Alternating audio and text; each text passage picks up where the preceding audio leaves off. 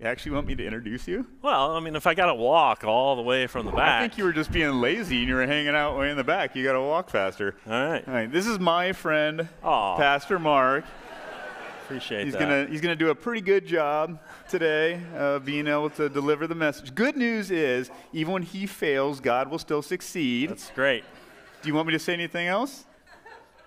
That's good. yeah, yeah, okay. Yeah. All right, all right, all right, yeah, all right, buddy. Appreciate you. Appreciate that help. Well, good morning, everybody. Thanks for being here, everybody online. Great, thanks for tuning in. So we started uh, Lent, you know, six weeks ago, uh, looking at different places of the Passion, and we started actually with Jerusalem. Jesus was talking about Jerusalem. He was lamenting. He- Jesus was just lamenting, "Please, just repent. Just repent from your sins and turn and follow me." And now here we are, getting the end of Lent, and we're actually all the way back at Jerusalem again. It is Palm Sunday, and so not just anywhere in Jerusalem, but very specifically what's called the Golden Gate.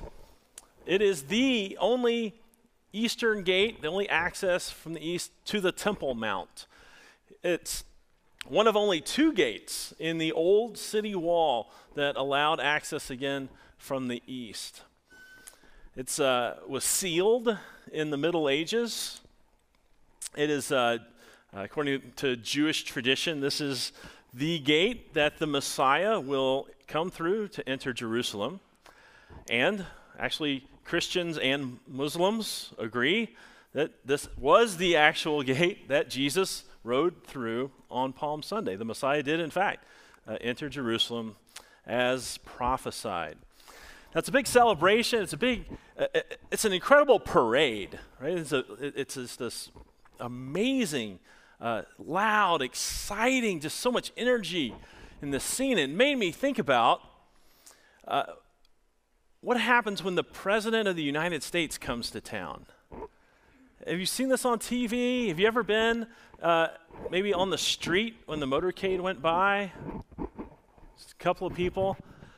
Well, I, I get to volunteer a little bit as a chaplain with the Secret Service.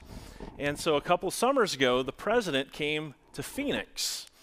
And I got to get the grand tour. It was just mind blowing of how much goes in to just moving the president, uh, even a domestic trip. The support, the logistics, the firepower, the medical, uh, the legal, the communications, counter snipers, counter assault teams. It- it is just staggering how many people and how much effort goes into this. And just imagine you want to take your family down to the route that he's going to be traveling to, for his uh, you know, speaking engagement. And so you get down to the street where he's going to drive by. You got your chair set up. You're right next to the barricade. And the, as you're sitting there, the, the traffic starts to thin out slowly and slowly, fewer and fewer cars on the road. And then this helicopter buzzes overhead. Hey, maybe the, the president's leaving his location. He's probably en route now. The street gets eerily empty. You've never seen this highway completely empty before. The anticipation starts to build, and you see some red and blue lights flashing. And as he gets closer, it's this police motorcycle just zooms by you so fast. And everything's quiet for another five minutes. And again, the excitement is building. You, people are starting to stand up. They think, okay, it must be soon. You're leaning forward in your seat, trying to see what's coming. Two more police squad cars come. Again, flying by in the swoosh of air, uh, kind of pushes you back, blows your hair. And now you're like, okay, he's really close now. And you look, and as you see coming around the corner, you see some vehicles. And you look, and you think you can see. What do you think you can see? The Beast. Oh, some of you know the, the limo's name. Yeah. Right, you've seen this. You've seen this before. For a person of such prestige, even the vehicles that they are in, right, proclaim this power, the honor, the glory of the prestige of his office. The limousine is a tank. It is unbelievable. I saw, stuck my head in it The doors are this thick, this thick, like bomb proof. Air Force One is a symbol of American power and glory all around the world. It is so impressive. And I'm telling you, I, I was there with the, you know, the whole team, and even the biggest, baddest, like SWAT officers were like, "Oh, will you take my picture? You, I'll take your picture if you take my picture in front of the plane. I want a selfie with the plane." I mean, everybody was just like, "Freaking, this is so cool!" And nothing's changed since Bible times. Right? When a king conquered a nation or a general conquered a city, they returned home to a celebration. The people would come out of their houses to meet them. They would shout their victory and praise to the, to the victor. And since they didn't have paper for a ticker tape parade, they used palm branches to wave and to praise and to show their excitement for the king. And the, the king would be riding in this glorious chariot, or maybe on a magnificent steed, a horse of war, something that showed off his honor and his glory and his power to the people. was obvious that this was a victory parade. And so on Palm Sunday, when Jesus comes through the Golden Gate into the old city of Jerusalem, crowds of people are following him. Crowds of people in the city, many people there for the Passover, came to see all of the excitement. They're waving palm branches. They're shouting, Hosanna! Hosanna in the highest. He is the King of Israel. And there is celebration. And it is so clear that this is a victory parade, except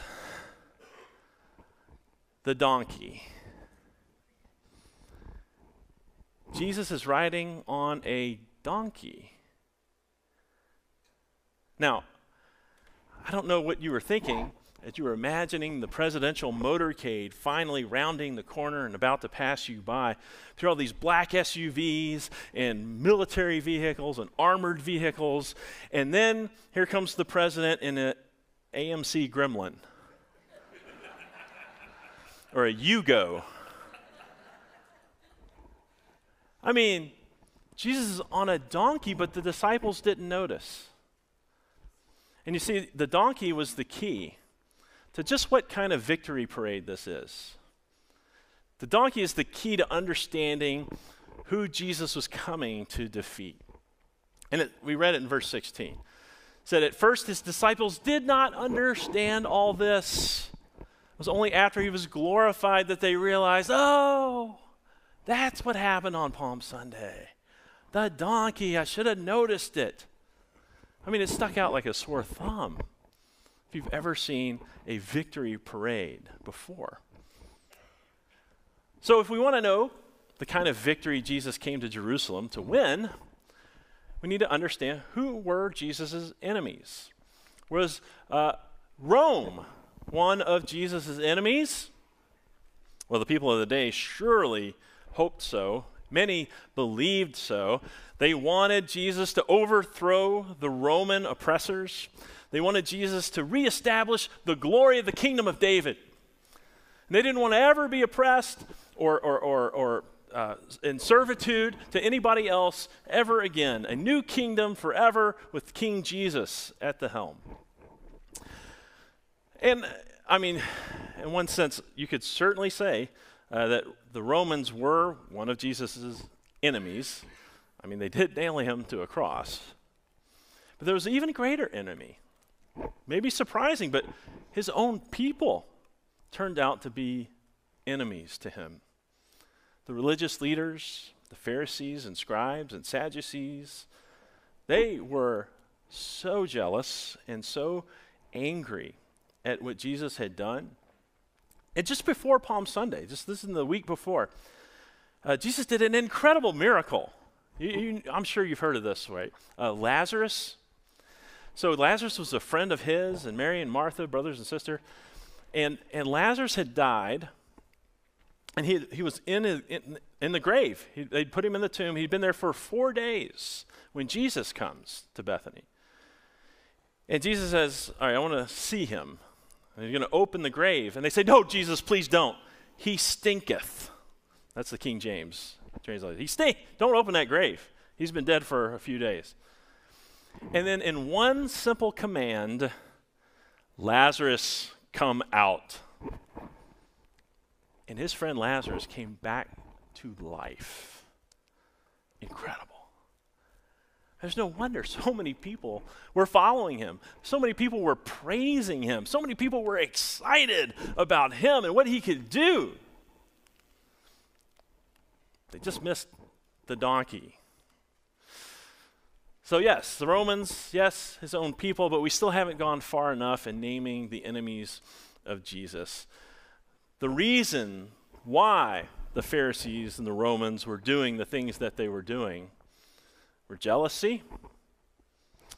The leaders, the Pharisees, were already talking about during Palm Sunday victory parade, they're amongst themselves, blaming each other. See, you've done nothing. The whole world is going after him. They're not listening to us anymore. Jealousy, fear. They were afraid that uh, Jesus was going to start some rebellion and the Rome was going to come in and just squash all of them. And they were going to lose their position of prestige and, and power.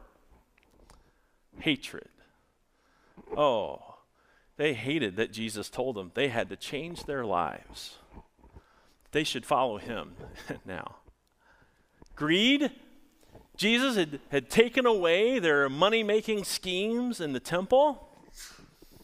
And anger, just seething anger about everything Jesus said and everything Jesus did. Now, this list kind of hits close to home, doesn't it? Because these are our enemies still today. We call it sin. It's that dark place in our hearts, our minds, it's that which infects our entire world, and it makes it a horrible place, a disgusting place where horrible things happen to people. We wrestle with it too in our own hearts as well jealousy, fear, hatred, greed, anger. There's still one more enemy of Jesus, the greatest enemy of all, actually. I'm going to use a cartoon to illustrate it. One of my favorite cartoons, actually, Non Sequitur. Anybody like Non Sequitur? Not out anymore. All right. So the caption says, The inevitable, inevitable navigation system. There's a car that's been driven into an open grave, and the GPS says, You've now arrived at your destination. It uses humor to point out the obvious. Death is the enemy that we all face. So, who were the enemies of Jesus? Who was he going to defeat? What was this victory parade really all about?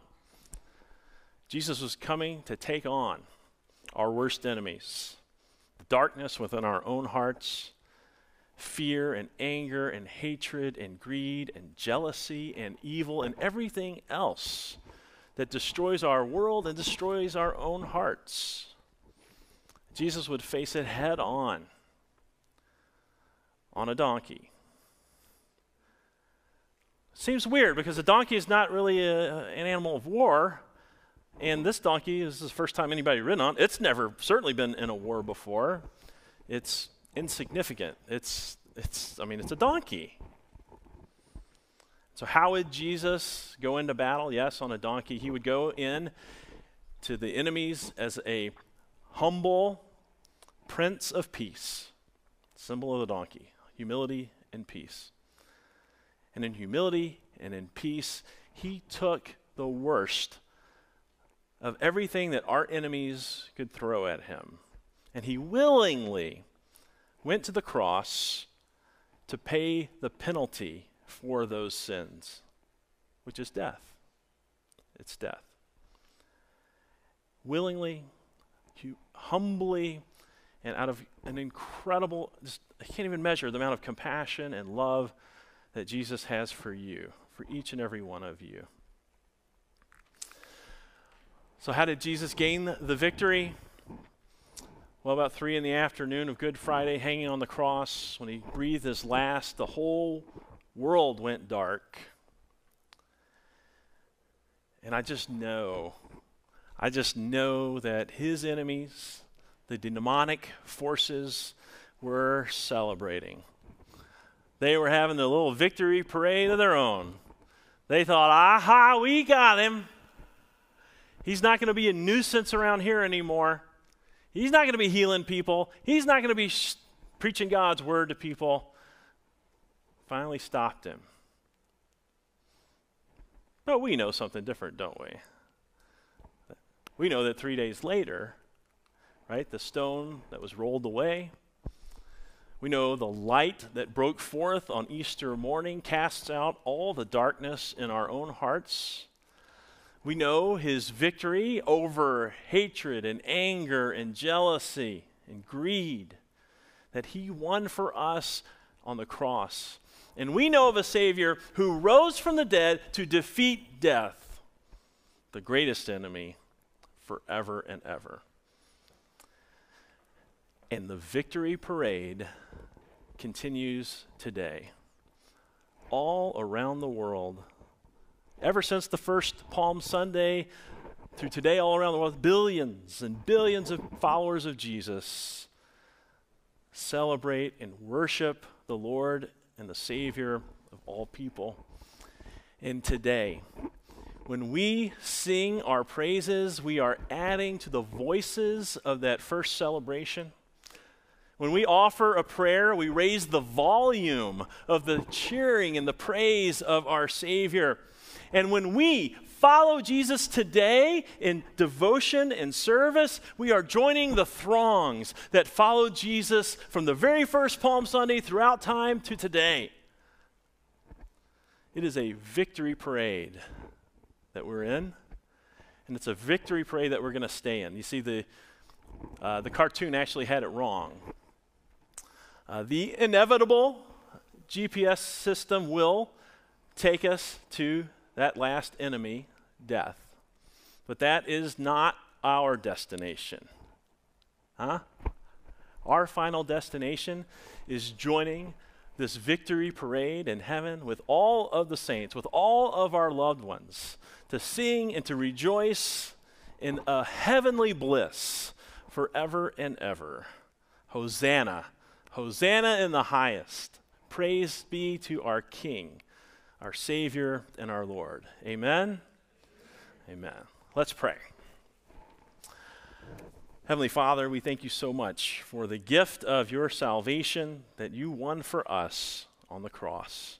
We thank you for the resurrection from the dead that defeats death for us and for our loved ones for all time and grants us eternal life with you. Help us to follow you more closely uh, in the days and the weeks ahead in our lives, uh, to serve you in loving devotion, and to share your good news by the things we do, by the words that we speak, the prayers that we offer uh, with the people around us, and for their salvation too. In Jesus' name we pray and praise you. Amen.